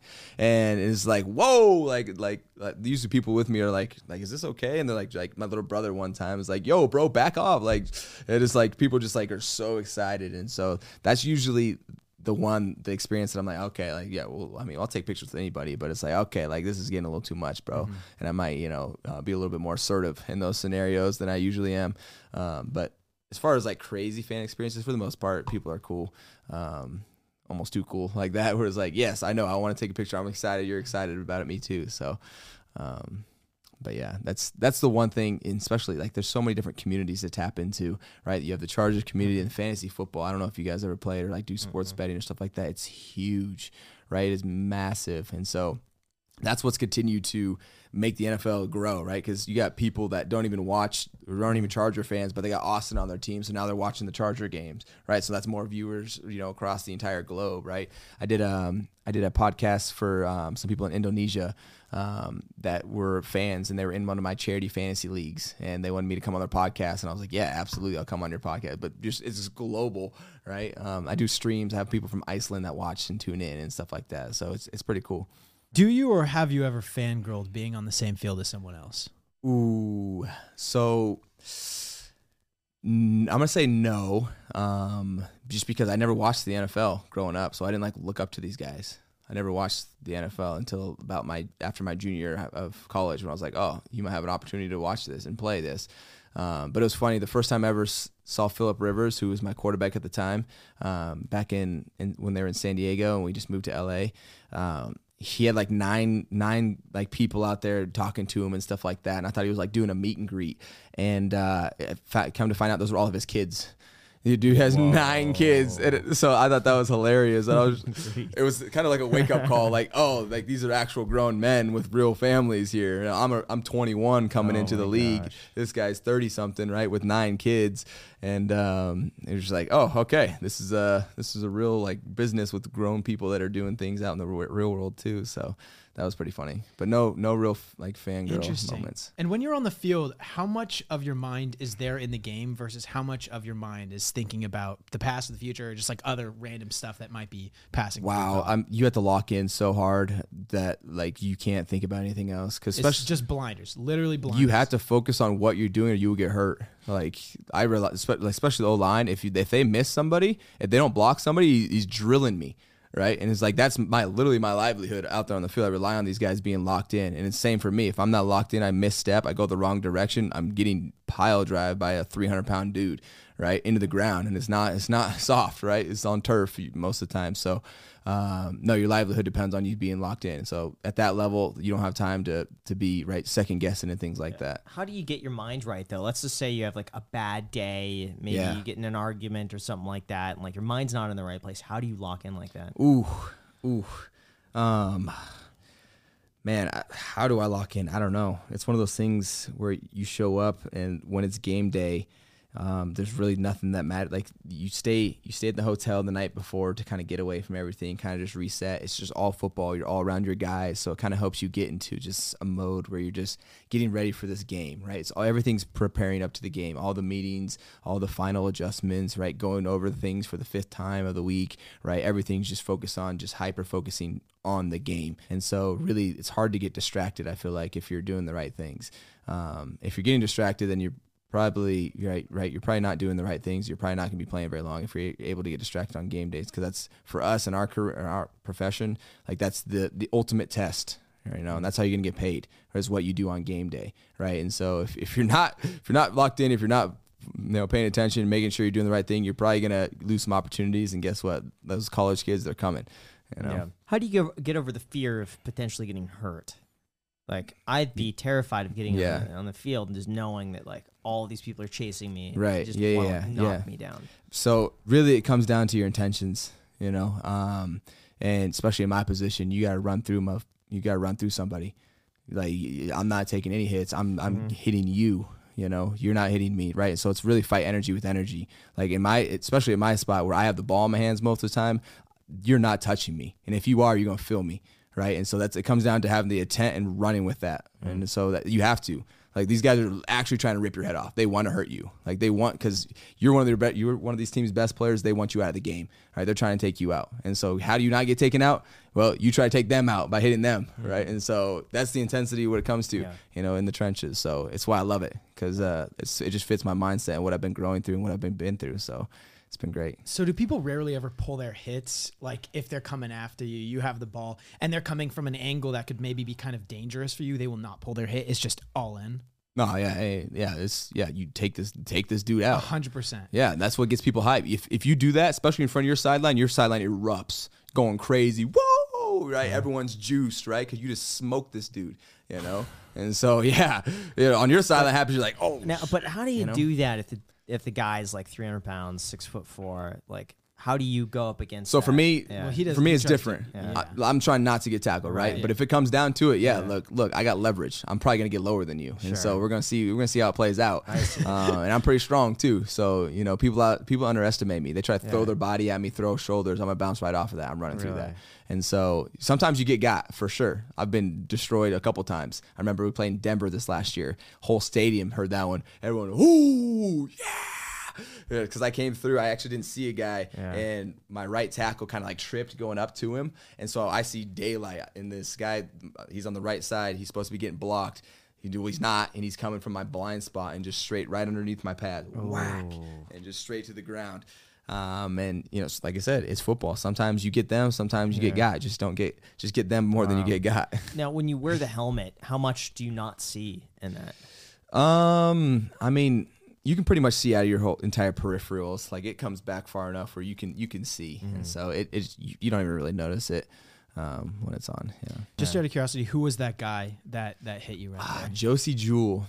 Josey Jewell we can with find the Denver. clip. You can find Oh, the we'll clip. find the clip. You can find the find clip. clip. Whack. Okay. Yeah, yeah. Josey Jewell, Denver. He's been there for a minute. We both been we play against each other twice a year because we're in the same division. So, Um, Are you guys cool after that, or how? Like, what happens afterwards? Yeah, like I mean, we'll dab it up afterwards. Like really, the NFLPA, like our Players Association, we're all like a brotherhood. Like we all need each other. Um, and so like after the games, like the fans, right? For them, it's like, oh, these are arch rivals. Like we hate them, but it's like for us, sure, we're trying to kill each other for three hours, but then after, I'm like, hey, how like how's your family? Like how's everything going? Like you know, I hope everything's well because we switch teams a lot too, right? So you be on different teams. These might be your teammates, right? You know, we're all in this together. So you couldn't like hold a grudge against this guy. You could. You definitely could. Yeah. There's definitely personal beefs, you know, it's, but it's more like individuals that don't like each other. you How know? often does that affect the game? Like I sometimes see on hockey, like like two guys. Oh, kinda, yeah. like not really, you know, get along. Yeah, all, and they get a fight. go- That's but They sick. go I think that's after sick. each other. Yeah, yeah, They'll yeah. be like, "I'm gonna get this guy." Yeah. The whole game, they kind of like. Does that happen? Yeah, it'll happen, but the NFL, there's they're stingy. They're stingy. They uh, they're really fine happy. Sure. So if you want to pay a lot of fines, you know, donate a lot of money to charity unwillingly, then uh, sure. Um, but like for instance, like personal fouls, uh, it's like a twenty thousand dollar fine. You know, so you're you're giving up. You know, if you're especially on minimum, you're playing for free that game. You know, um, And what would constitute a personal fine? Like So, or yeah, like- if you're fighting, I mean, roughing the passer, they're like if you hold on to someone's face mask. Have you ever been right? fined? I have been fined. I was fined for lowering the helmet. what does that mean? You like pulling? Yeah, you're no, no, no, No. no, no, no, no, no. so I was running with the ball, and someone was coming to tackle me, and you're not allowed to lead with the top of your head. And I apparently I led with the top of my head, which I did. I did. That's why I got fined. And so uh, I got fined twenty thousand dollars, and then I went and appealed it, and I think I got it dropped a quarter. Um, so I ended up paying like I don't know 17, 15, 16 something, sixteen thousand dollars. Does that go to the NFL or like to Yeah, charity? so it goes. The NFL has a collection bucket that they get, and they decide where it goes. And so, yeah, we don't really really like that as players. It's like, so you're taking our money and then using it as a write off, when we could be taking it as a write off. But it's a it's a fine, so it's yeah. So, yeah, we don't think about that. With Yeah, so I think it's a good idea, Joe. We should do fines like that. you should do fines. Start doing fines. That's yeah. a- Watch out, Alex. They're gonna start finding every you. every minute the video doesn't post by 9 a.m. we Oh my God. penalty. Fine. We're gonna take your money and we're gonna donate it for you. Yeah. Gosh. So you're on your fourth year of the contract. Can you Yes. talk about like maybe what's next? Yeah. Or, like what the process yeah. is like? Like, so actually, it's it's kind of like a hot topic right now. Um, kind of went viral the other day because basically I have my last um last year of my contract. Nothing's guaranteed, meaning they can cut me at any time, and they're not they don't owe me anything, right? If you get you see guys getting guaranteed because you want security with the team that you're in, and so I had three years of that, and now I just lost that, and so now is the time where you know players will go and try to re up and try to get more security long term, um, and so we did that, and basically kind of just got the door shut and like hey we'll, we'll offer you this and it was not a great deal and then after that they like it was a negotiation it was just take this or basically now we just don't want to do anything right now why? Why would that be? your let's go ask um, what their stance Yeah, because my thought is that if if you're a good player, they'd want you to. s Yeah. Like they wouldn't be afraid unless they're just like you Yeah. know, hardball Look- and the negotiations is just a part of well it. You know? so first off running backs we are probably the the position that offers a ton of value but there's a lot there's more liability with our position because we get hurt we tend to get hurt more not saying we all do but right I've, i think i've missed like eight or nine games in my six years um, most of them in one year where I messed up my hamstring pretty bad. So I have a pretty good track record, right? So if you look at an individual case, like, okay, injury's not really a, a factor in mine. Um, as far as my stats, as far as my contribution to the team, I've led the NFL in touchdowns for the past two years. No one scored more than me um, as far as scrimmage yards. Um, that's like excluding like quarterbacks. Um, and so it's like, okay, I, I have the peak, right? Um, um, efficiency and peak production out there. And so for me, I- don't know if it's because I'm 27. I don't know what is going on, but I, am like, for me, I don't know why they don't see me in a long term position. So we, when they immediately say like, hey, we don't want to talk any extensions anymore, then we immediately ask for a trade. Okay, let's go find someone else so we can maybe go out there and find someone that might be a longer term partner. And so that's kind of where we're at right now. We're still doing the dance with teams, trying to see where there's value, stuff like that, see if there's a good fit. Um, but you know, if I do have to play this last year with the Chargers, then I'll be a free agent after that. Um, and then I do have a little bit more reign as far as going to find place to to get a long term contract. Got it. So their contract they offered you was for another few years, just not at Was the, for one year. Yeah. oh, it was only for one year. one. So yeah, with no guaranteed in the second year. So it was like, Can you say what they offered, or it was probably not a good idea? nah, yeah, yeah, I shouldn't talk about it just just yet anyway. Um, but yeah, so it just wasn't it wasn't the length that we wanted as far as what we're still what I'm still willing to be out here doing, right? Yeah. So, um, wasn't as uh, enticing. So that's why we, like I said, asked Got for it. trade. And so if you don't accept, that's then you play a year. Correct. So and then if- after that you could renegotiate. Correct. But then you're not tied to them. So like the downside is that like you might not Yeah. have the same leverage as So now? correct, okay, correct. got So so basically, okay, let's play on this last year, right? I think I'll I'll make like six point two five. Um, I would have made le- I would have made like five something if I didn't hit a bonus, but I've hit my bonus every single year besides the year I got hurt. Mm. Um, and so six point two five this year, not guaranteed. They're probably not going to cut me. If they do, then I'm a free agent and I can go anywhere, which would actually help my scenario. Basically, they're getting a big discount on me right now. Um, they're getting a huge discount, and so they want to leverage that, right? They made a good deal. They bet on me. They won, and so now we played for them for three years. And this fourth year, I was trying to re up and get back to my market value. Got it. Um, and so I'll play for them for one, this last year. If nothing happens, I'm a free agent, and then I can go negotiate with other teams. Um, there is a weird scenario where they actually can franchise tag me, which basically sticks me in a one year deal um, that I would have to play for them, and- but they have to pay me the av- it's like the average of the top like five or I forgot like five or six salaries in the position. Um, Now, how much of an advantage is it to stay on the same team versus transferring? Like, doesn't it isn't it easier to be with the same team because you know the people already? Uh, it- it's in a well-known city. Like, uh, what value do you usually associate with that, or does it matter? It's really it's really outside of football value. Sure, You okay. know, um, as far as inside football, really, there's there's no there's no huge benefit of staying there. There's things that you can do, like if you're trying to break records in the franchise, things like that. Well, obviously, if you're in a different team, you can't do that. Um, but as far as like, I've had. I've, I'm on my second head coach there, right? Of on our third or third or fourth offensive coordinator, and so people move in and out all the time. So it's it would be like just doing the same thing, but now you're doing it on a different team. Like you're you're used to change, you're used to new learning, stuff like that. And so it really comes, like I said, is the outside, like just building a community community around stuff, building relationships with um, ownership, stuff like that, right? And so things like that that um, I really value. Like I love being with the Chargers. I love the people out there. I love being in LA and the, and the place that I'm at. And so I would want to stay there for the rest of my career. But if if we had to go somewhere else, I'm gone instantly. Um, if if that's what it comes down play to. with the Vegas team. I could play with That the Vegas be- team. that Why- would be yeah, fun. yeah, I could, I could. You know, a couple years, you never know. You really never know. So it's fun. It's fun. It really is. But for the most part, look, I'll have another opportunity to get out there and strap it up and you know continue to play at a high level. Do you think one of the reasons why you've faced so much apprehension throughout your career is because of your size?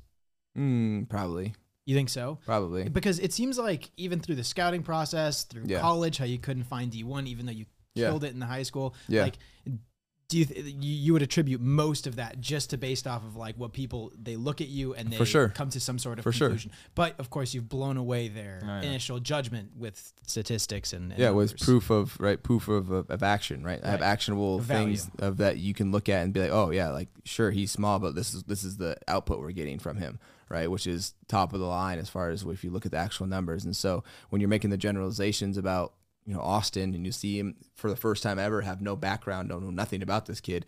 He's a five eight kid, you know, from a Division two school.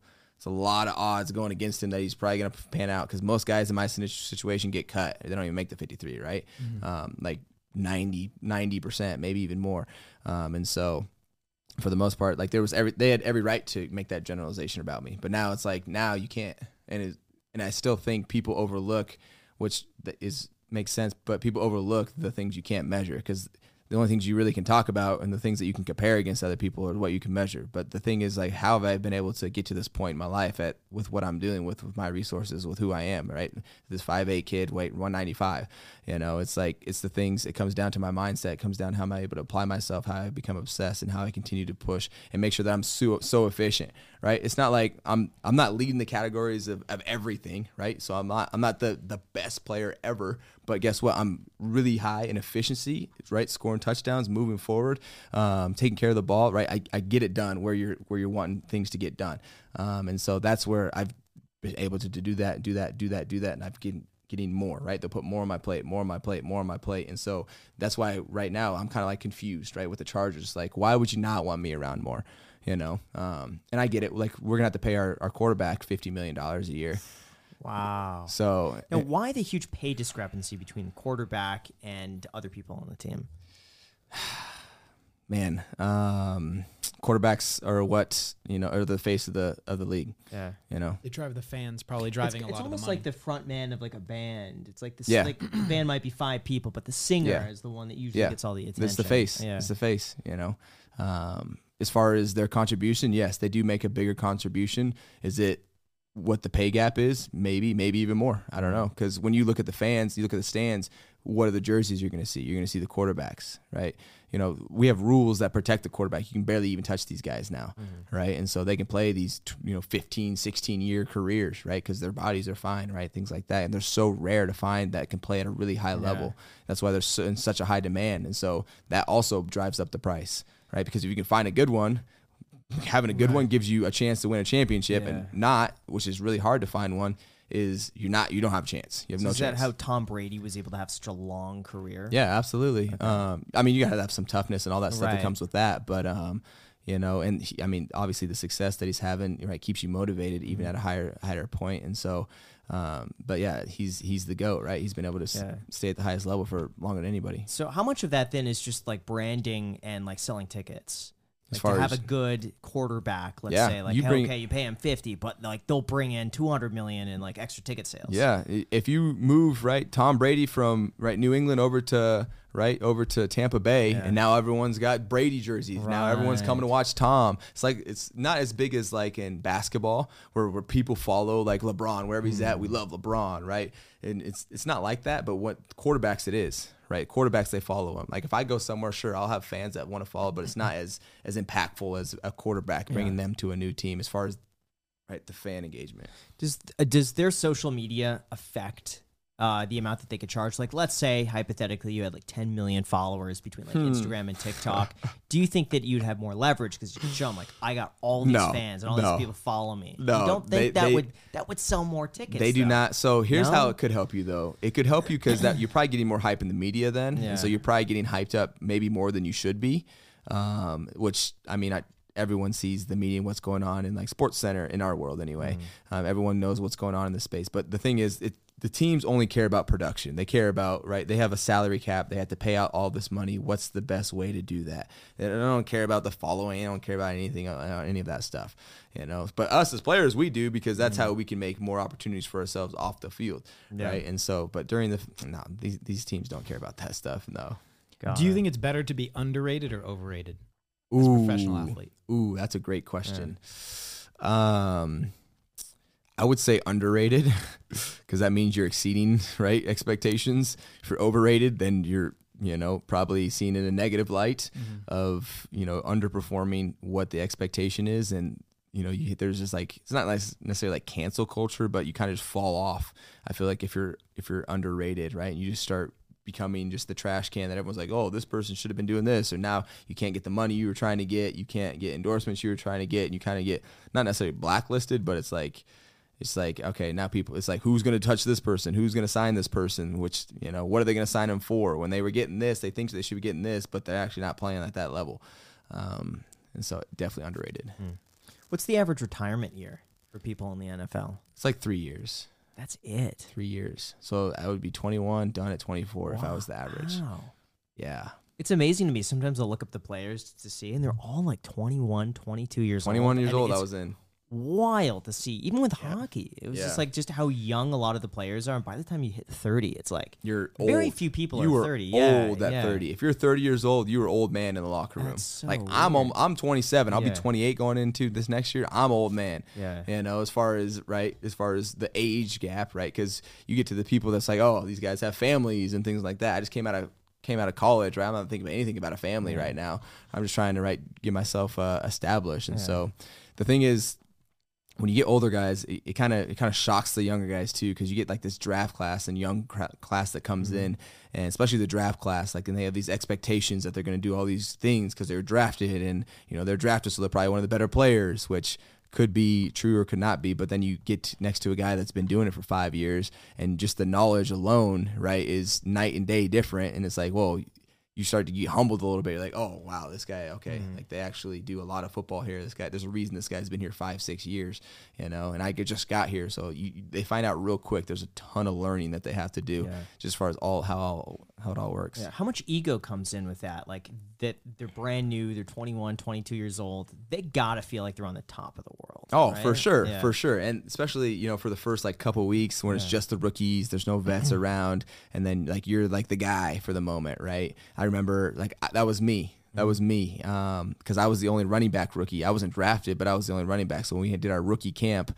right, it was just me. I was the number one guy. I was kind of like the guy because they had signed me, stuff like that. And then I became six string. And so I went from like, yeah, and then I was like, oh shoot, like wait a minute, like I got a lot more proving to do. And so you get humbled real quick. And uh, I wasn't like on a high, like oh I'm the man or anything like that. Like I still had my mindset to go and grow and I had to prove everything. But um, it, it becomes real for you real quick. Now, what what differences have you noticed physically between 21 and today? Yeah. Ooh, good How, question. how does does that slow you down, or do you feel like you just improve on what you're already doing, and like mentally you might have more like strategy and experience? Yeah, yeah, yeah. like- So I I feel like just with my experience, I've become more efficient, right? Just less wasted movement. Um, am I as fast as I was my rookie year? Probably not.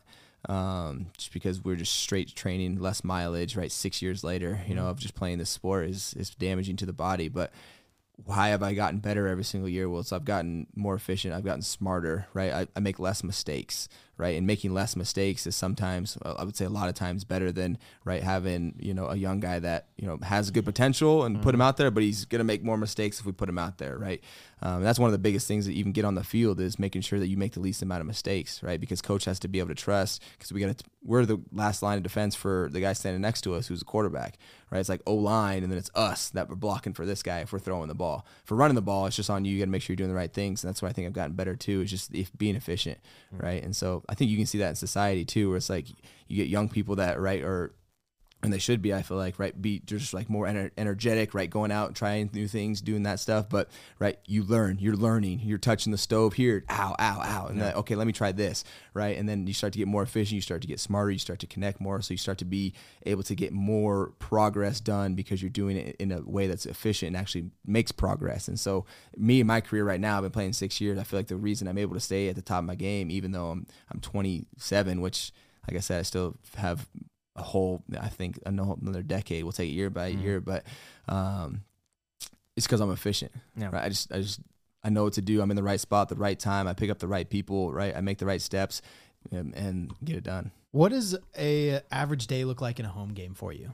in a home game. Um, so like I said, we stay at the hotel the night before, and that that's night and day. That's I love that because you just get away from everything. I get away from everything in my house. Right? I'm not around my computer. If I'm around my computer, I'm probably working. I'm looking at emails. I'm calling people. I'm you know doing stuff, and so I get to really just disconnect.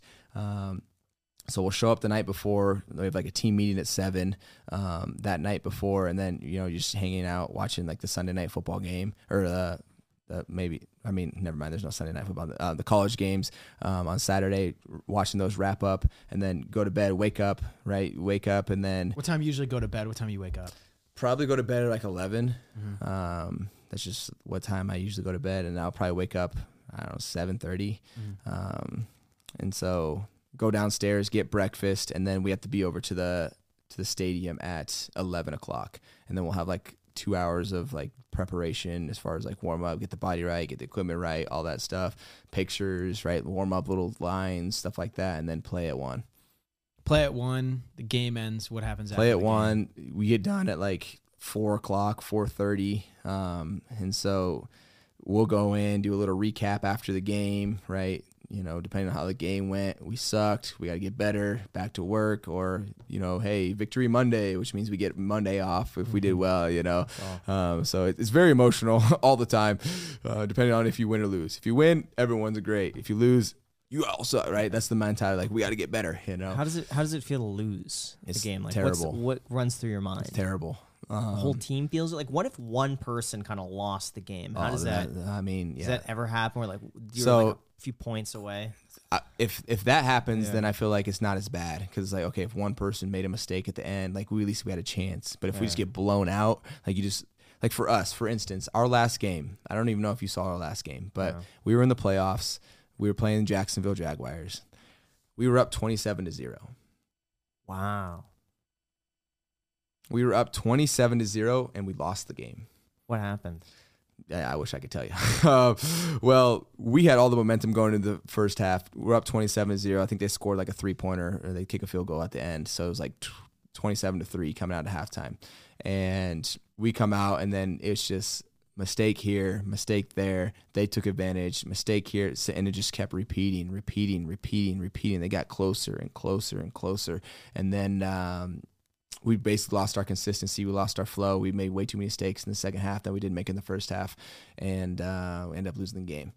Yeah, and You- so yeah. after that, just the feeling is you just you feel like there's something missing within you because you put so much. We put so much effort into this every week, and then Yeah. it's not just us that depends on us winning, right? Like especially me when I'm holding the ball, it's not just me that depends on me holding the ball, right? It's the whole, it's the whole, all my teammates, it's all the coaches that have been preparing, it's our ownership, right, that runs the organization, keeps us going. It's all of our fans, all my fantasy owners, owners, right? There's so many people that rely on me doing good things with that ball. And so when you when you don't, it just it's a hole within you that you feel like something's lost from you. And it takes you days. Well, it takes me days to try to feel that and where I can actually feel like okay, I can start moving forward again. Um, and so I, I take it personally, mainly for myself, but I do know that, you know, there's a lot of things riding on my shoulders for other people. Do you feel like maybe sometimes in the beginning when you have such a big lead, you're, you get complacent For sure. and it's like That oh, happens, no, yeah. yeah. It's human nature. Take it easy. Oh, we got plenty of wiggle room now. Human nature. yeah. Do you believe in you- momentum in games? Yes.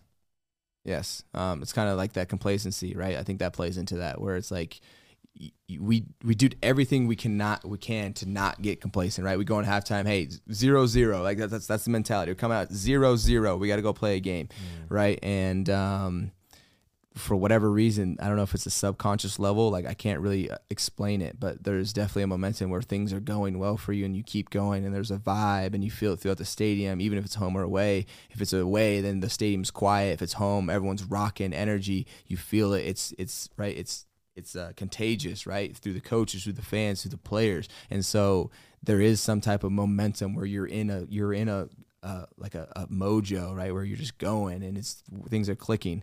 Um, and there's also the opposite, you know, where I've gotten beat, you know, forty to seven, where it's like we couldn't get anything going. I know we're not this bad, but I don't know what's happening. But we just anything we try is not working. So yeah, I- yeah, for sure. So what happens then after the recap? That's four or five p.m. Yep, four or five p.m. Recap.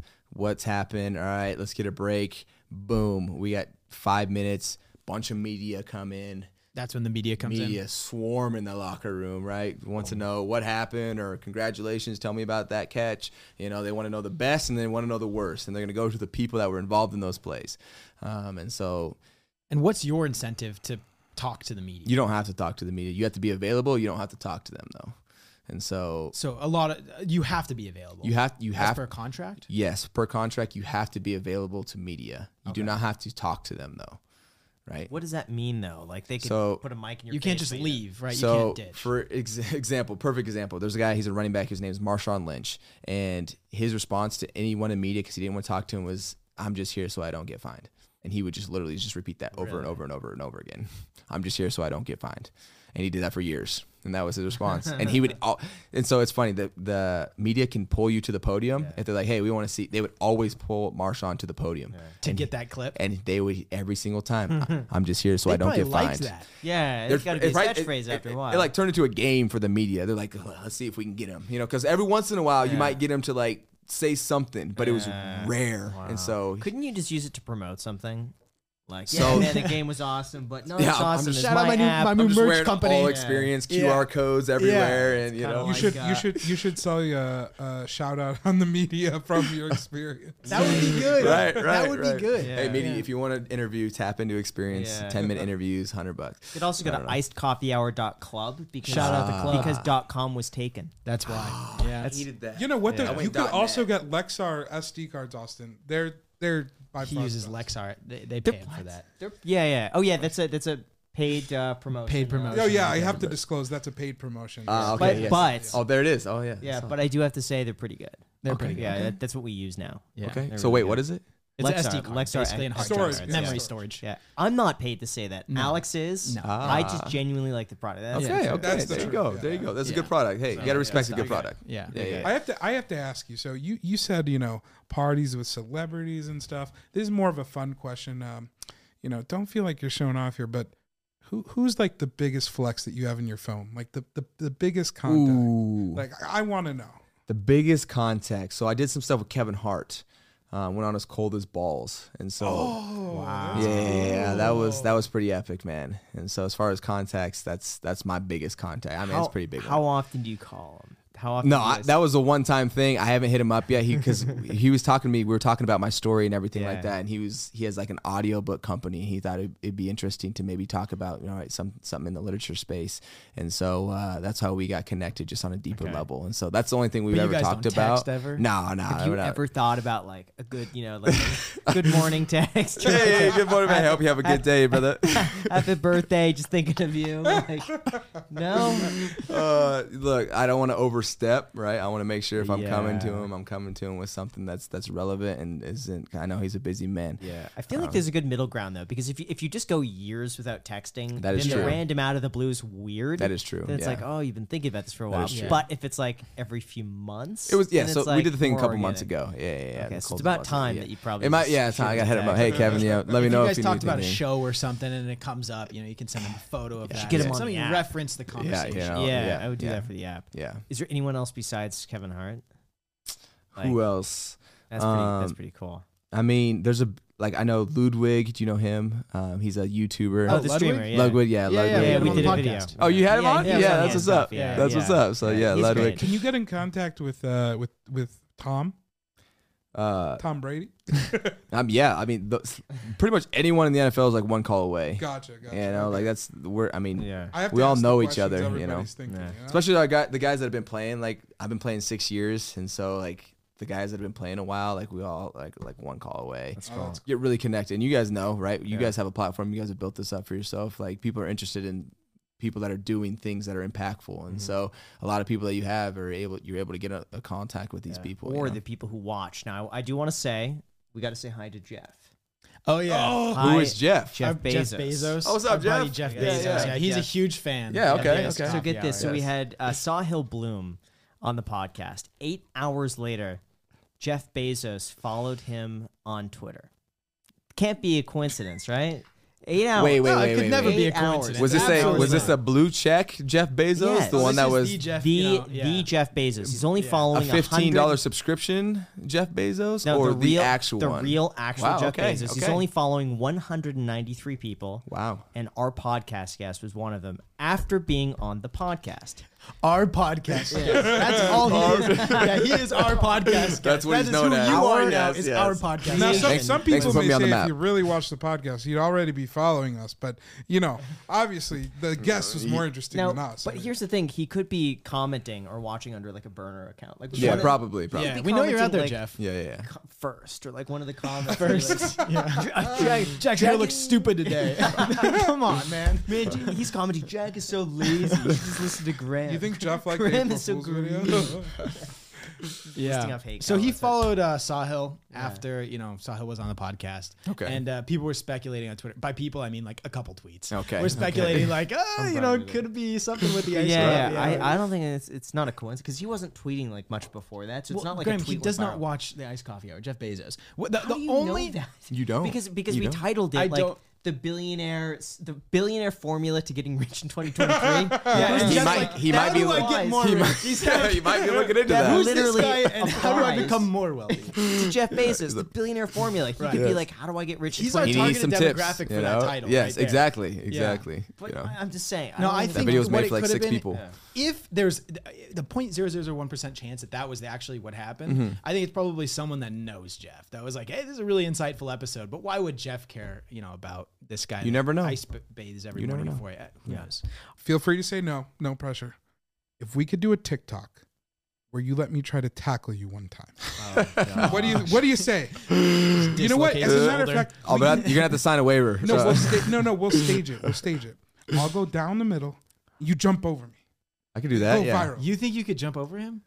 If he's yeah, if Yeah. he's Well, going, if I'm if he's diving, going to tackle if me, I'm yeah, diving yeah, yeah. down and smashing into the ground, Jack. Yeah, for sure. Easy. Smashing we into have the, ground. park here. I mean, someone's gonna get hurt though. Can't be on this. No, no, property. no. I'll jump over Graham, Yeah. and you jump over Alex. Wow. All We'll make let's that do it. happen. Let's vi- talking about viral clips. Just watch that you be know. the one time where it's like you dislocate something. And What happened to Austin? What are we making a TikTok? the iced coffee hour went terribly wrong, and he's, he's uh, Oh, you know, recovering for the next year. That's a, that, that would be bad. I would feel so yeah, bad. bad timing. Bad timing on that one, especially. You yeah. must have insurance on like a lot of these. Well, things, so- right? like how does that work? For I mean, for us in the NFL, yeah, we come with a lot of injuries, so yeah, our insurance is is pretty good. Yeah, but uh, but can it be insurance that covers like loss of wages if it's like you dislocate So, something? Does that work like that or no? You can get insurance to, yes, cover loss of wages, but not necessarily for non-football injuries.